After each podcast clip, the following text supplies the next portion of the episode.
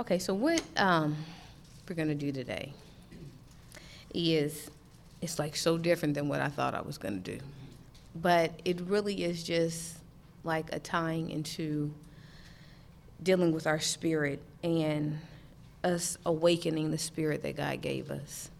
Um, I'm to try to make this as simple and practical as possible. And I think so many times we know the scriptures and we know, you know, to quote them, we can say them, and we say them so repetitiously sometimes that we fail to really live them. And they've become more of just words, but not living words. And the words should penetrate you. It shouldn't be something that you can just read and just be like, okay, I got that done for the day, and move on to the next thing. In Isaiah, he had said that you see everything, but you see nothing. And you hear everything, but you really hear nothing. And at some point in time, we've got to see how that pertains to us. That what are we really hearing and what are we really seeing? But what are we really not seeing and what are we not hearing that God wants us to hear, that the Spirit wants us to see in Him? It's so easy to get in a routine of doing things and being saved for so long that it becomes very mundane and we try to stir it up, but the excitement that we once had is no longer there. The intrigue that we once had starts to fade away. And something has to be awakened in us for us to get back to where we once were or get to a place that we've never been. Because it should be a progression. It shouldn't be so much just always trying to get back to when we first got saved. It should be us trying to go to the next level and the next thing and new insight and new gaining and new strength and new joy and not being comfortable just staying where we are. We have to start living in a way that is moving and breathing and get out of our customary habits and, and humdrumness that is so easy to fall into. Our spirit man must be awakened and given permission to guide us. If we don't say, God, you get to be in control, you get to do it, He's not going to override us. You just let us go on our own path until we come to the end of ourselves. And at the end of ourselves, we will find Him. But how long you stay in the wilderness is really your choice. Um, it's very easy to label what we do as God and say, This is God ordained, God told me to do this, and really it's just flesh on parade. God has stepped out of it a long time ago, and we're still here doing the same old humdrum thing, acting like God approved it, and really He has nothing but disapproval. Let's look at Amos. And in Amos, God is very upset at the religious hypocrisy of the Israelites. Amos 4 4 through 5. And it says, and I'm reading this from the Message Bible it says, Come along to Bethel and sin and then to Gilgal and send some more. Bring your sacrifices for morning worship. Every third day, bring your tithe. Burn your pure sacrifices, thank offerings. Speak up, announce free will offerings. That's the sort of religious show you Israelites just love. And in verse 4, really it's a parody of a priest summons to the pilgrims. Usually it was an invitation to come worship in the sanctuary. So at this time, Amos is giving sarcasm and telling the Israelites, we're going to go to your church, do your little religious feast, and go sin. Because really, what you're producing to God is nothing but sin because it has nothing to do with God. And Gilgal was where they first entered in, and that was a memorial of their interest into the land. So he's just like kind of mocking what they're doing and saying, go ahead and do your stuff because that's what you people like. You like your hypocrisy. But all these offerings Amos charged them had become a sham. Yes, they were doing the sacrifices, they had the rituals going, they had everything that they were supposed to be doing, what God ordained them to do. But it became a sham. Because the activities were carried out to try to impress others and not to fellowship with God. The Israels would brag about their devotion about their day to day conduct, but that violated the spirit of the offering. It wasn't supposed to be for you to say, Look how holy I am. Well, I gave my I gave my tithes. I gave my offering. I gave my sacrifice. It was supposed to be strictly about you and God, not you and everybody else. So let's look at one more verse um, Amos 5 21 through 23. And I'm going to read two different versions of this one. It says, I hate your show and pretense, your hypocrisy of honoring me with your religious feasts and solemn assemblies. And solemn assemblies were your restraints. All the stuff you don't do that you get to brag about that you keep yourself from. I will not accept your burnt offerings and thank offerings. I will not look at your offering of peace. Away with your hymns of praise. They are mere noise to my ears. I will not listen to your music, no matter how lovely it is. And in the Message Bible, it reads this way I can't stand in your religious meetings. I'm fed up with your conferences and conventions. I want nothing to do with your religion projects, your pretentious slogans and goals. I'm sick of your fundraising schemes, your public relations and image making. I've had all I can take of your noisy ego music. When was the last time you sang to me? Wow. What was missing was the love and the obedience.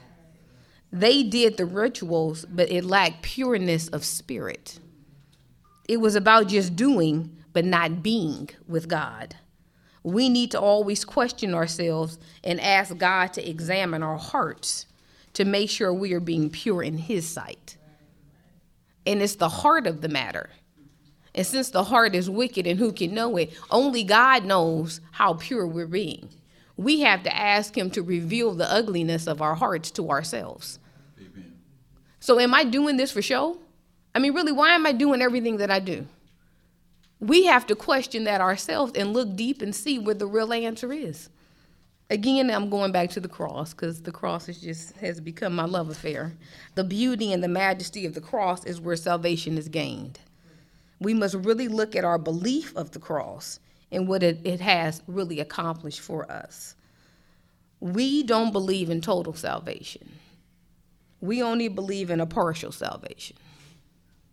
And to add insult to injury, we think we're responsible for the second half of our salvation, and that's us getting to heaven.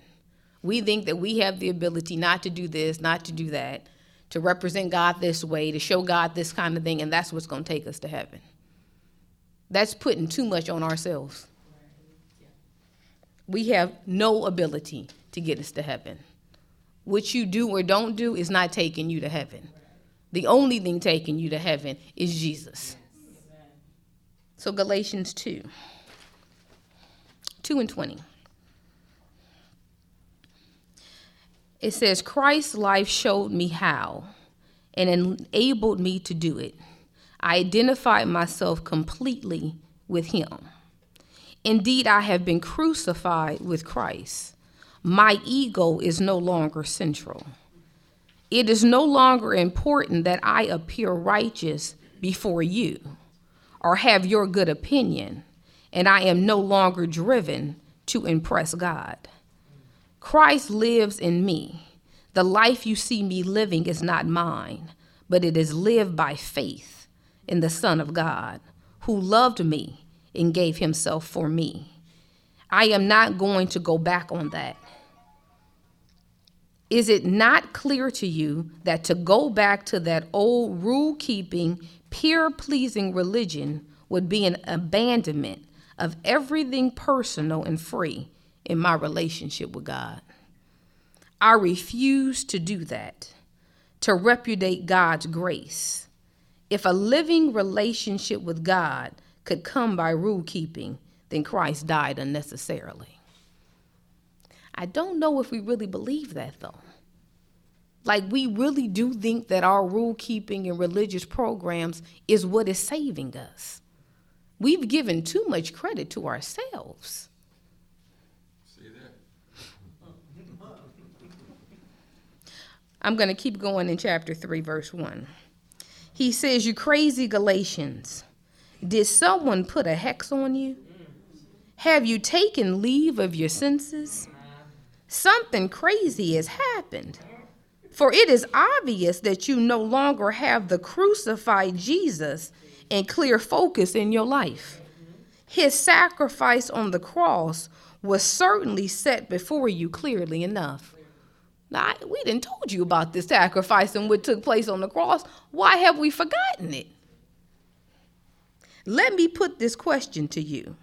How did your new life begin? Was it by working your heads off to please God? Or was it by responding to God's message to you? Are you going to continue this craziness?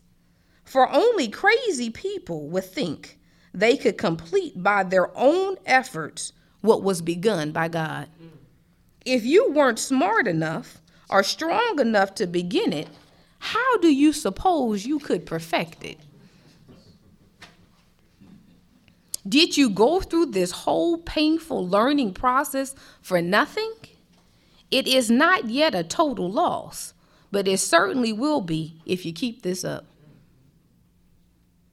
Answer this question Does the God who lavishly provides you with his own presence, his Holy Spirit, working things in your lives you could never do for yourself, does he do these things because of your strenuous moral strivings or because you trust him to do them in you? Now, we believe he's doing his stuff because we're so moral. We believe we get blessed because we live right. We believe if we sin, then he's going to punish us. Again, we put too much pressure on ourselves to think that we can provide salvation. You didn't start it and you can't finish it. But our arrogance wants us to be able to finish it. We want to be in step with God, we want to help Him. And I don't know if it's noble or it's just our self righteousness that doesn't want to give complete control to God. To say, You save me, and I'm going to trust you to save me wholly and completely. But we're, you know, it's that self. It's that thing that, you know, Satan has come in and fooled us, thinking that we so holy and gracious and, and doing the right thing. And we've just put all the focus on ourselves and said, okay, Jesus died on the cross. We're going to just leave him there. He got up. Okay. He sent me the spirit. Now I'm going to work the rest out. I'm going to help you, Jesus, because you need just a little help from me with our sinful selves. So, Colossians 1, I'm reading a lot because I figure these words are far more powerful than my words could ever be. Um, 1 and 20. It was through what his son did that God cleared a path for everything to come to him, all things in heaven and on earth. For Christ's death on the cross has made peace with God for all by his blood. This includes you, who were once so far away from God. You were enemies and hated him, and were separated from him by your evil thoughts and actions. Yet now he has brought you back as his friends. And I think a part of it, we don't think we hated God. We're like, oh, I didn't hate him. I maybe wasn't living for him, but I didn't hate the man. And then we don't give ourselves being evil. So we're like, oh, he's talking about, I don't know who he's talking about. He's not talking about me. It was easier for me to become God's friend because I wasn't that bad in the first place. I mean, I needed a little saving, but I mean, I didn't hate him. I never said, you know, forget you. I just didn't know you. But in God's eyes, He saw us as hating Him. Our thoughts are very evil. We're not really that in tune with God. You know, we can get evil in a hot minute. 22. He has done this through the death on the cross of his own human body. And now, as a result, Christ has brought you into the very presence of God. And you are standing there before him with nothing left against you.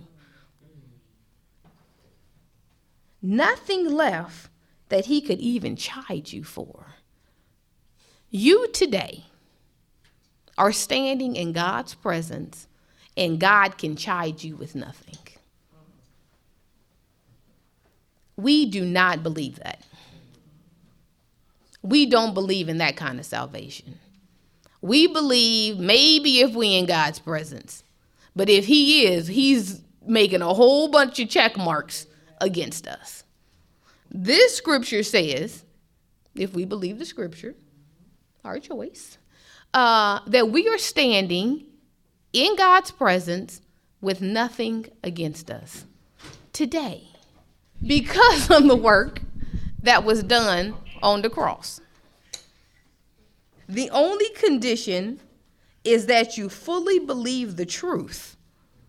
Now, that's the condition for you standing here in front of God with nothing against you, is that you own um, that you fully, fully believe the truth, standing in it steadfast and firm, strong in the Lord, convinced of the good news that Jesus died for you, and never shifting from trusting Him to save you.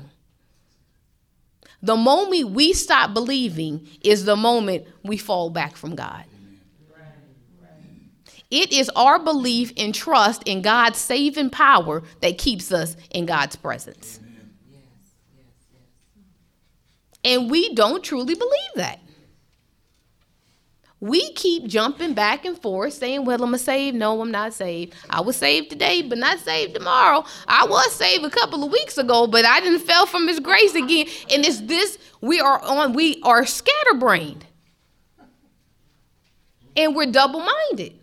Because all of us want to believe we're saved, but we're not 100% sure. We want to say, Oh, I know I'm going to heaven. But in the midnight hour, we're saying, Jesus, I know I didn't done that. Am I gonna make it? Because everything has become about heaven or hell. Everything has become about am I gonna make it here or am I gonna make it here? And it becomes my efforts that gets me to heaven. Right. We can't do anything to get us to heaven. No matter how good we are, doesn't matter. Because you're never good enough. Because we're just sinners. And once we get saved, we don't want that label no more. I'm not a sinner. No, you're a sinner, saved by grace. That's all we are. So the moment we say, I'm not a sinner no more, I sinned, but I'm not a sinner. Because, you know, we like to make the distinction. Like, I lie, but I'm not a liar. You know? you know that we like that little stuff we play around with to try to make ourselves feel good. Semantics, exactly. We just play around but we are just sinners. We need to embrace the fact that we're sinners and we're corrupt. And it's nothing but God's mercy and grace and love that's carrying us the rest of the way.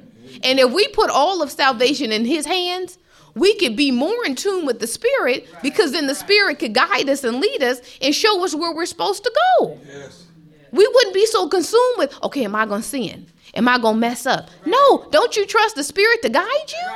Don't you trust the Spirit is not going to lead you into sin? We keep getting led to sin because we're living within ourselves. If we allowed the Spirit to lead us, to guide us, we would have everything we need. It wouldn't be about, oh God, am I going to make it to heaven? Of course you're going to heaven. The Spirit's guiding you. He's going back home. Aren't you going with him? Come on now. Goodness. He says, This is the wonderful news that came to each of you and is now spreading all over the world. We stopped spreading the good news. We got into the rituals and the habits and got out of Jesus. Now we labeled it Jesus and we said this is what Jesus wants, but it's not Jesus anymore. We got too much self praise. As long as we're not walking in faith, belief, and trust, the reality of the word will never be with us. Because we keep sinning, we cannot believe that we are standing with Him with nothing against us, because we know we're full of sin. The experience has not yet been seen, so we do not believe. Because we keep being fouled up, we believe that we are full of sin sin cannot enter into the kingdom. We don't see that God is the one that's cleaning us up every time we sin, so now. he don't see it no more. Because we we fail to believe, we fail to give the Spirit control. It all goes back to belief. That's why if you don't have faith, you can't please God. That can't be a scripture that we just quote. We've got to get that deep in us that without the faith in who Jesus is, the faith of the gospel, not the faith that you believe Jesus is one, not the faith that you can speak in tongues, the faith of who Jesus is, his work. That's where the faith has to be. Otherwise, none of it matters, and you can't please him. We feel to see the fruit of the Spirit we feel to add to our faith. We feel to grow in grace and truth. The Spirit has to be in control for all of these things to happen. So we're wondering why, why don't I have the fruit? Why, what happened to my love and the peace and the joy and the gentleness and the, because the Spirit's not guiding you. It's just you guiding you and you trying to create it. Well, I was faithful two weeks ago. I was loving to them that day, and we trying to create it within our own efforts, and you got nothing. The fact that you don't have it doesn't mean that it's not true. Just muster up that faith that we need to believe in. Help, Lord. The Spirit has to be in control. It is no power of my own, it is the gift of God. We keep not wanting the gift. We're happy with the speaking in tongues because, you know, truth be told, we be conjuring that stuff up on our own. A lot of times. It's like we know the atmosphere is set for it. So you like, it becomes a little self involved. as long as we're in our own strength, masquerading as the Spirit, God cannot perform his work in us. As you believe you have a hand in salvation through works, you will be consumed with self and not God. And we are all consumed with ourself. And that's why we can stand up and say, I haven't done this for 20 years. I haven't done this for 15. I kept myself from that. It's all about you. And then we try to act like we really hold and we say, but it was from the, you know, the, the strength of Jesus let me just add that on in the end. Well, I know it was Jesus doing it, but you sitting up here did all the bragging rights. I'm victorious. Who ain't sinned all week? Everybody raise their hand, knowing we lying because we just sinners and we sin all the time and all that kind of stuff. And it's all about ourselves. It's not about God. In our efforts to stay holy and ensure heaven, we have displaced God from the throne, removed the power of the cross, and have begun to worship ourselves. Because the moment you get in the self, you say, God, come down. You say the cross was ineffective, and let me put myself up here. A large part of this happens because we put all our concentration on sin, hell, the devil, and our failings. We have devoted so much time to scare people out of hell, to tell us how powerful Satan is when his keys were snatched and he was rendered useless. But we don't believe that either because we still talking about all the stuff he does and how much control he has and how we got to do this and that. Jesus took it. I thought you were one with Christ. So did we are we not standing there with the keys? When we going to dangle the keys in front of Satan's face and say you are nothing? You already know you sat down but we don't believe it, so we cannot execute it. But Philippians 4 8 through 9 says, and we've all read this. Summing it all up, friends, I say you'll do best by filling your minds and meditating on things true, noble, reputable, authentic, compelling, gracious, the best and not the worst, the beautiful and not the ugly, things to praise and not things to curse. We do the very opposite of this. He says, meditate on these things. Put thing, these things in your mind. Stop concentrating on everything that's foul and messed up. Is it true that all this evil, bad stuff happens? Yeah. Is it true that heaven is real? I mean, that hell is real? Yeah. Is it true that the devil has the power there? Yeah, but he said to concentrate and meditate on the things that are noble, the things that are good. Amen. How about us putting more effort on Jesus than on other stuff? Come on now. That's powerful. The key for us is to be guided by the Spirit. Only the Spirit can keep us in tune with the Father and make us ready for his appearing. God is spirit. Only the spirit can worship spirit. We keep trying to worship God with our own human efforts, and we need to employ the spirit to work through us to reach God. Don't forget what we read earlier in Amos. All the religious pretenses, he's not even seeing them. He doesn't even accept them.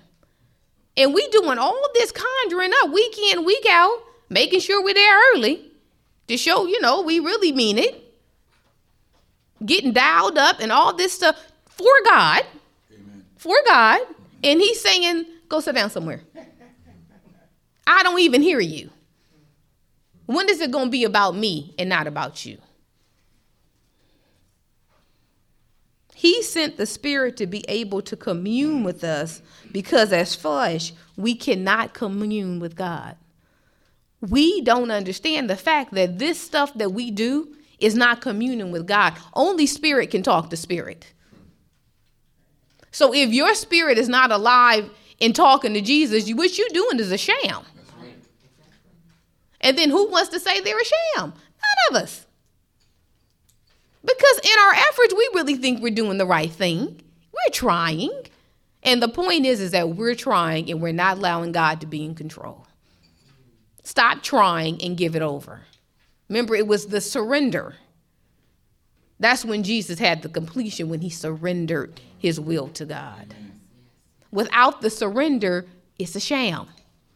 And each one of us know if we really are surrendered. We don't have to raise our hands and say nothing, but we know if we have surrendered our everything to God. John 14 and 26. This is what Jesus says. He says, But the Helper, the Holy Spirit, whom the Father will send in my name, he will teach you all things and bring to your remembrance all things that I said to you. Why don't we know nothing? Why are we walking around so stupid and just as ignorant? And we got the spirit in us that said he would teach us all things. And we know nothing. And then he said he would bring back to your remembrance everything I said. So that means that if you stay in tune with the spirit, you will then know, you will know the way that He wants you to go. You won't be all confused in your life. All this confusion and double mindedness means we're out of step with the Spirit. That is not from God. Us not living the life He gave us means we're not in step with God. This floating around doing all this craziness, this us and he's not accepting it. I think that's what we have to get in our mind. He's not accepting it. He's saying no. I'm going to give you four ways in which the Spirit works. Number one, we serve with the Spirit. Romans 7 and 6. It says, But now we are discharged from the law and have terminated all intercourse with it, having died to what was once restrained and held us captive.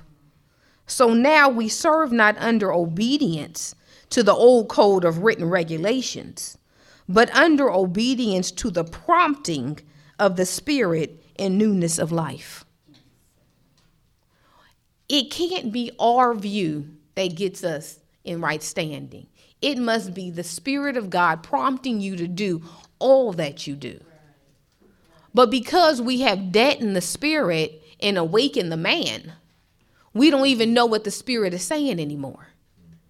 So the spirit could be telling you to do something completely different than what you feel is right. And it don't look like everybody else.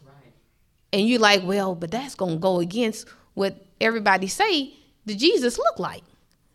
Well, we said we got to do this and that and be like this and that. And if we step from that, well, that couldn't be, and this is our questioning, that couldn't be God. Well, God wouldn't tell me to do something different because he likes robots.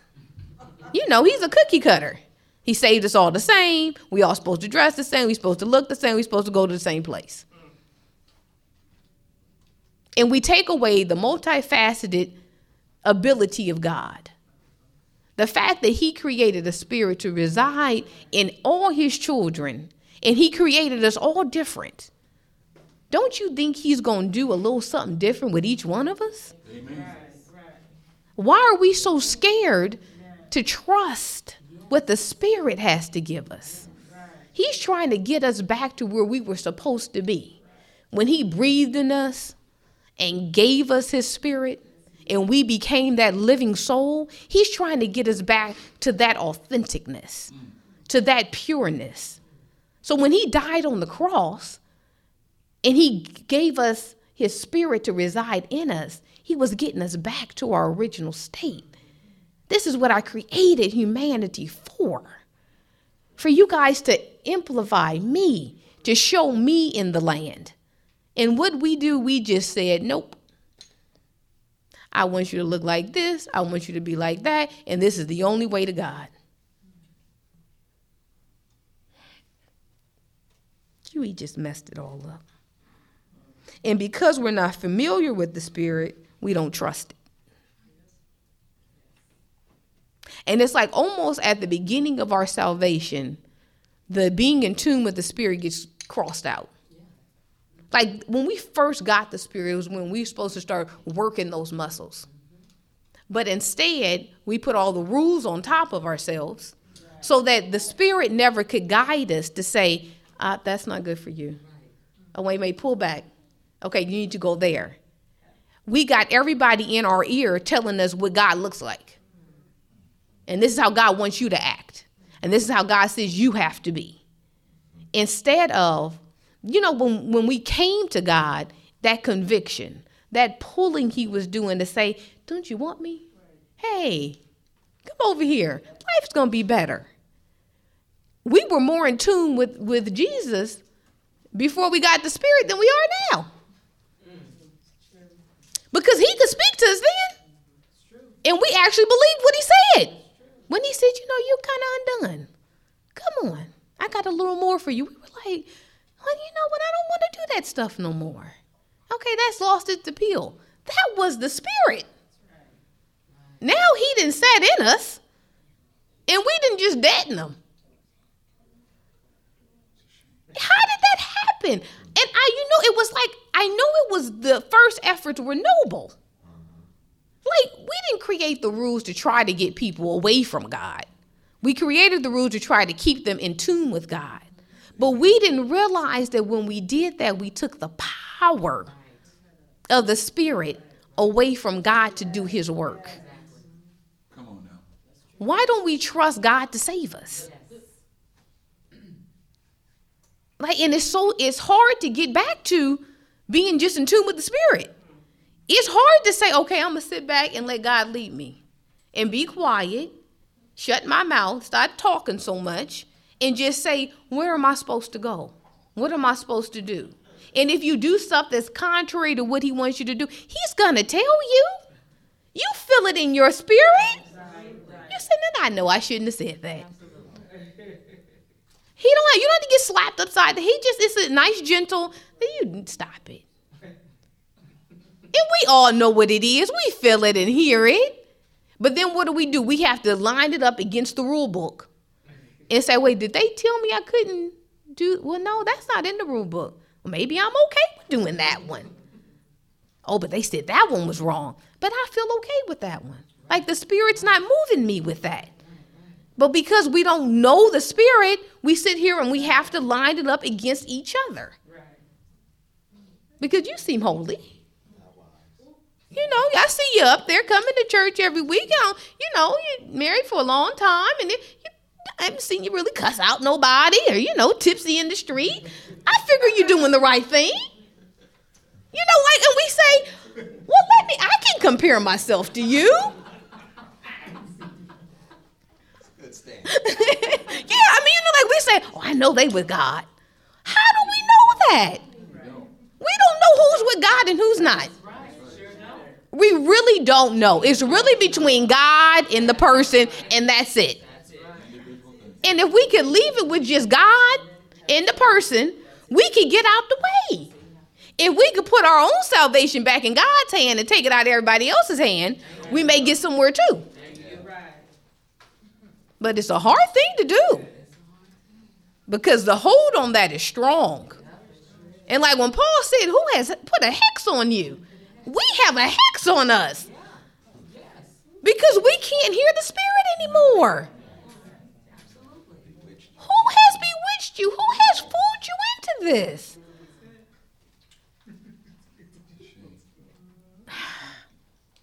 And could you just imagine how sad the Jesus is? Just like, man, y'all, I didn't done all this stuff. I didn't win and died. I got beat up. I didn't put on all your sin and shame and guilt and every wrong thing you've done. I've carried it. I got forsaken from my father for you. Me and him was cool. For you. And then you got the nerve. I didn't went to hell. I didn't fought with the devil. Didn't had to snatch his keys. I didn't done all that to be able to give you back my spirit so that you can stand in the presence of God with me. Uh, come on now. Now remember, because he went back up to heaven, sat on the right hand side of God, sat there with him. Now they in communion, and he said, I didn't brought you here with me. You're sitting there with me. And I'm talking to the Father on your behalf. I'm saying, oh, okay, Father, let them on pass on that one. You know these doggone humans, they can't get it together. But remember the blood that I shed. Remember, I surrendered for your sake. I gave it up for you so they could be with us. And we say, no, I'd rather have the rule book. I'd rather make sure you say I look saved. I'd rather have you say I got a, you know, my rose in heaven than me knowing and God saying that's where I'm at. We so arrogant. Gosh, we arrogant. We have no faith to believe that the Spirit alone will lead and guide us into all truth and keep us from the snares of Satan. How foolish of us. How foolish. He snatched the keys and rendered Satan powerless. Why he got so much power? We gave him the keys back. We said, Here, devil, this is the key. This is the key to me. Let me tell you how I work. And he like, thank you. I didn't have no power in your life, and now I got the power back. We are one with Christ. We have the same power as Christ.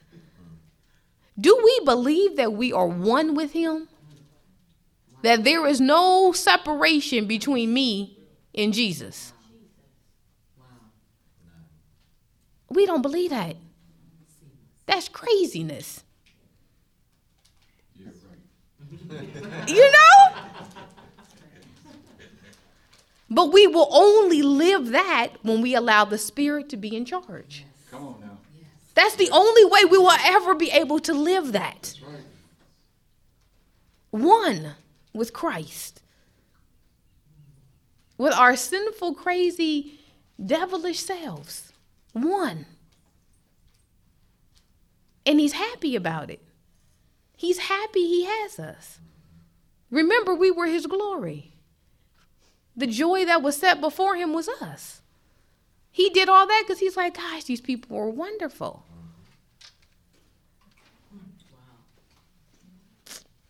Number two, we know through the Spirit and we receive revelation through the Spirit. 1 Corinthians 2 and 9. That's why we have this scripture text. No one's ever seen or heard anything like this, never so much as imagined anything quite like it. What God has arranged for those who love Him. But you've seen and heard it because God, by His Spirit, has brought it out in the open before you.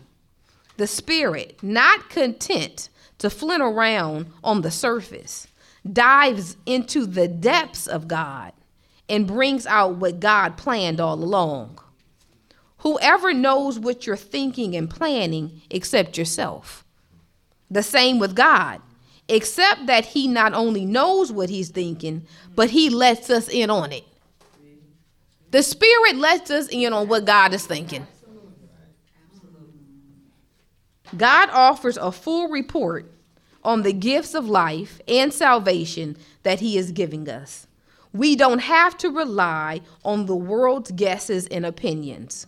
We didn't learn this by reading books or going to school. We learned it from God, who taught us person to person through Jesus, and we're passing it on to you in the same firsthand personal way. The unspiritual self, just as it is by nature, can't receive the gifts of God's Spirit. There's no capacity for them. They seem like so much silliness. Spirit can be known only by spirit. God's spirit and our spirits in open communion. Spiritually alive, we have access to everything God's spirit is doing. We can't be judged by unspiritual critics.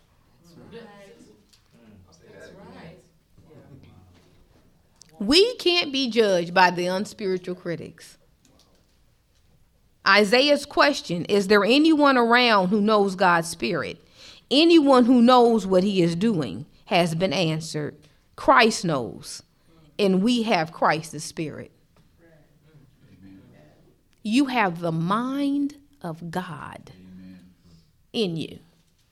There is no reason for us to be this stupid. The mind of God, the all knowing, all seeing God, is in you. And we just are so confused.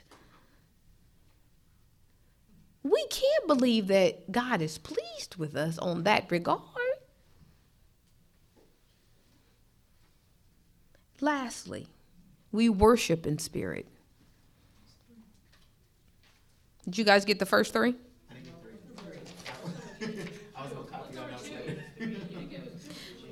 Two is we know through the Spirit. And three, we receive revelation through the Spirit. Serve through the Spirit. We know through the Spirit. Receive revelation through the Spirit. And we worship through the Spirit. Yes, we do. So the revelations that we know it does not come from man. And when we're sitting here listening to, I mean, because you hear people speak and all that kind of stuff, that's, you know, God ordained. But the revelation you get is only from your spirit. God has to illuminate it in your spirit for it to click. Amen. That's why he can say, I'm Paul can say I'm nothing. Apollos is nothing. Because we're not doing nothing, anybody can get up here and read these scriptures. If God doesn't illuminate each person, they walk away with nothing. That's right. And that's why oftentimes we walk away with nothing because the spirit is not the one in control. And if the perp- the person that's presenting wants it to be all themselves, they give more credence to their own words than the words of God.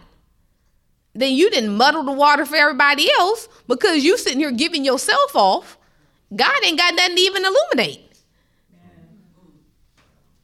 So we all walk away just as cold and with nothing. So John 4, 23. And you know, worship has become almost like this slogan thing that's going around. You know, you get the worship music and worship, worship, worship, and let's worship and we worship and all that kind of stuff. And worship can only take place when you're in relationship. It can be a beautiful song. You can shed your tears. You can speak in tongues. You can do all that stuff. But if you were not in relationship with God, no intimacies are being passed. And that's what worship is about. It's about you getting into where you can commune with God. It's not about you showing off that you got some language or you can do this or let me cry or you can be in commune with God, not a tear drops from your eye. You don't have to buck and run and scream and yell. You can be absolutely silent. And it's just the spirit doing the spirit work. Because remember, we can't do this within ourselves. And that's the beauty truly of, of being able to speak in tongues. And I sure wish people would give this off more than making it a debate about something we fight about. You got speaking tongues. You better speak in tongues. You ain't got this because you ain't spoken tongues and da da da da da. If we would deliver the beauty of having a language that is just yours, to be able to sit and talk with the Father when you have lost your words, when you have nothing else to say, the Spirit gets to talk to the Spirit. The Spirit gets to come in and say, Let me restore you. The tongues is a is a is just your personal prayer language. And we make all our intimacies known. That's that's terrible. When you're in a marriage, you got some personal stuff. That's just you and that person. Y'all don't dare enter it into the, the in the masses all around. You keep that stuff private. You got a language that just you and your person have. You can pick up each other's last word. That's when you've connected. That's what that is with God. That was just a nice little added bonus to say, okay, now you know, because He knows we need little evidence. So the, the speaking is just that little evidence just to make us feel good. He say, here, this is yours. Just between me and you. You don't have to parade it. You don't have to prove it to nobody. That whole thing of us making folks, you show me you got it. That's between me and Jesus. I'm glad you you are concerned, but if, if or you know you need to check off to say that person got it and we can say you saved now. That was between me and jesus. You took it away from that.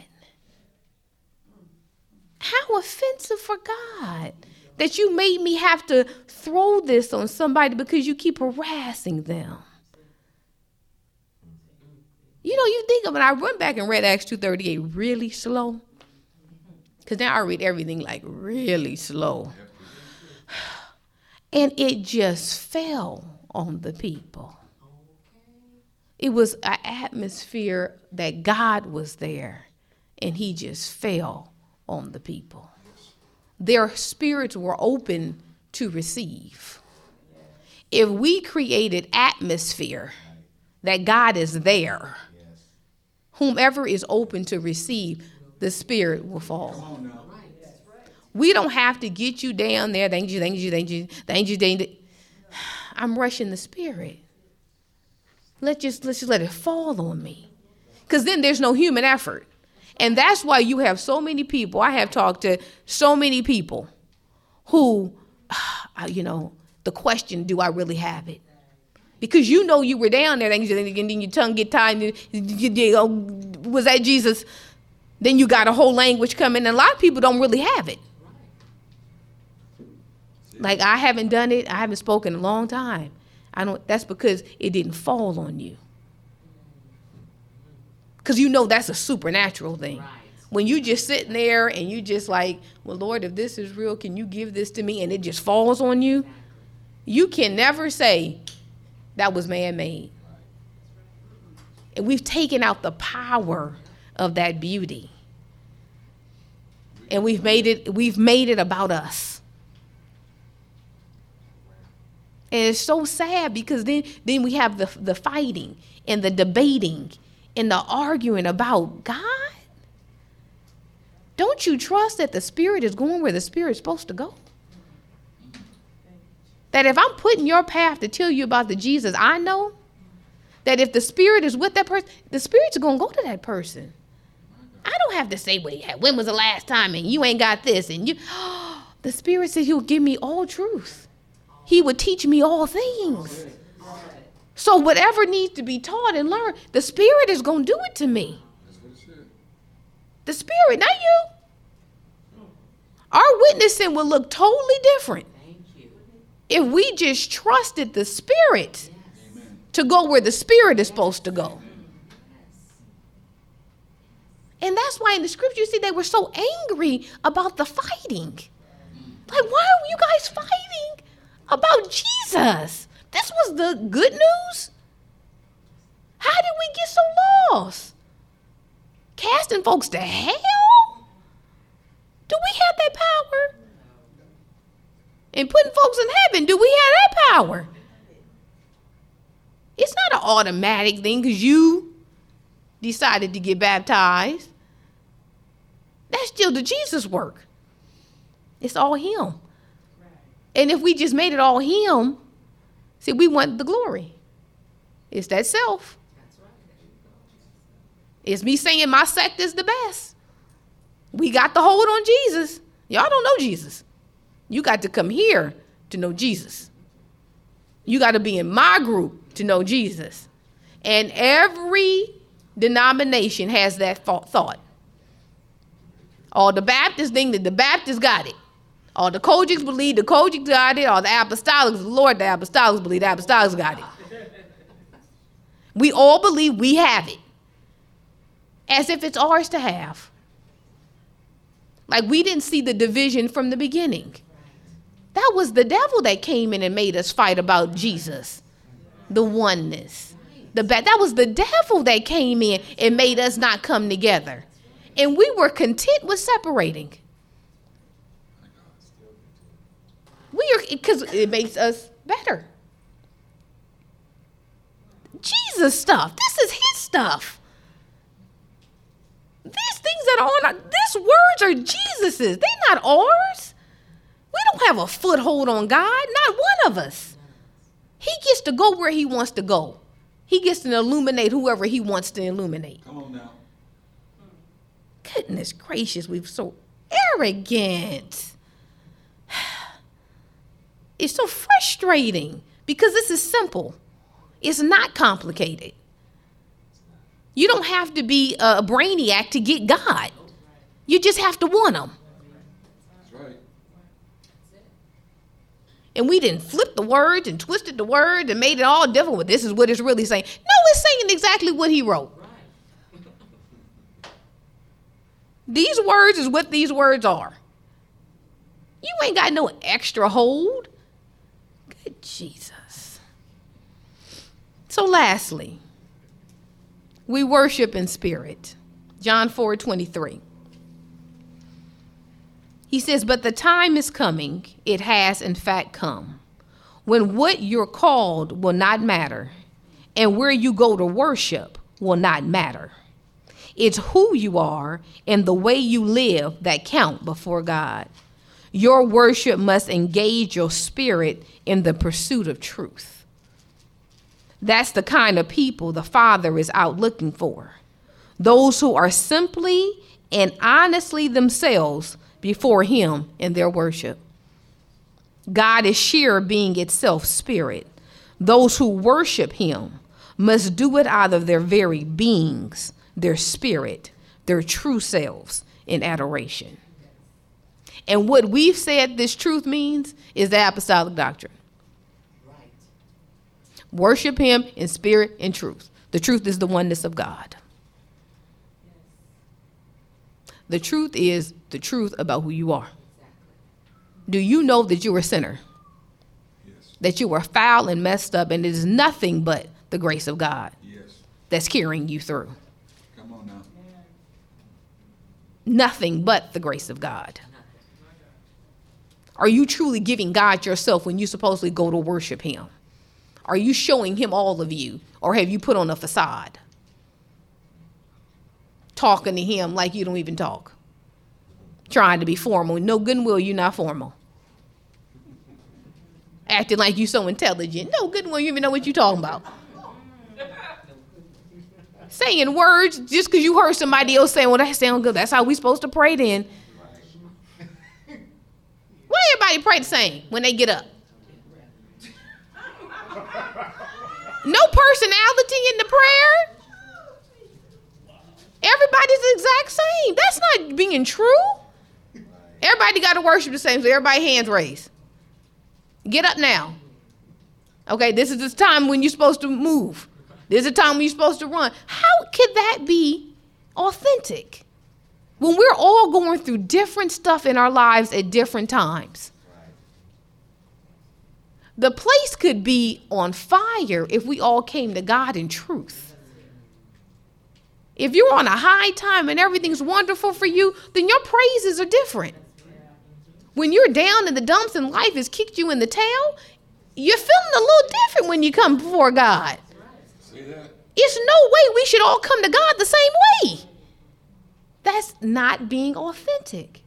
That is not worshiping Him in spirit and in truth. So we've made up a way that looks like worship. We're singing songs that we don't even believe. How you going to sing a song you don't even have faith in and think that it's touching the throne? Watch what you're saying. Don't follow just because everybody else is doing it. Even in reading scriptures. Well, Lord, I don't know if I believe that yet. I'm working on it. Help me. But this part, you know, I'm one with you. I'm having some trouble. I know you said it. Not seeing it. So help me get to where I'm supposed to go. Don't you trust he wants you there? So he's going to give you what he needs to give you to get there. That's right. He can't help us because we just liars. Not we lie, but we are liars.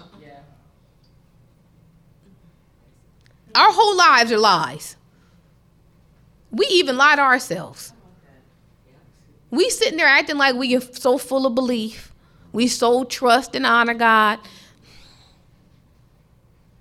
We don't believe him half the time. We don't trust him with all matters. Not with all matters. We figure some stuff we need to pick up and carry and try to figure out ourselves. That was mine. That was, yeah, that was mine. I mean, we need to be honest before the Lord. We can never move forward and grow. And like we all want growth. We all want to say, I'm growing in God. I'm getting better. I'm not where I was, you know, last year. Da, da, da, da, da. Yes, we are. We just mask it in a different face. What have we really learned about ourselves and our relationship with God? How saved really are we? Not that saved at all. And what a blow to the self.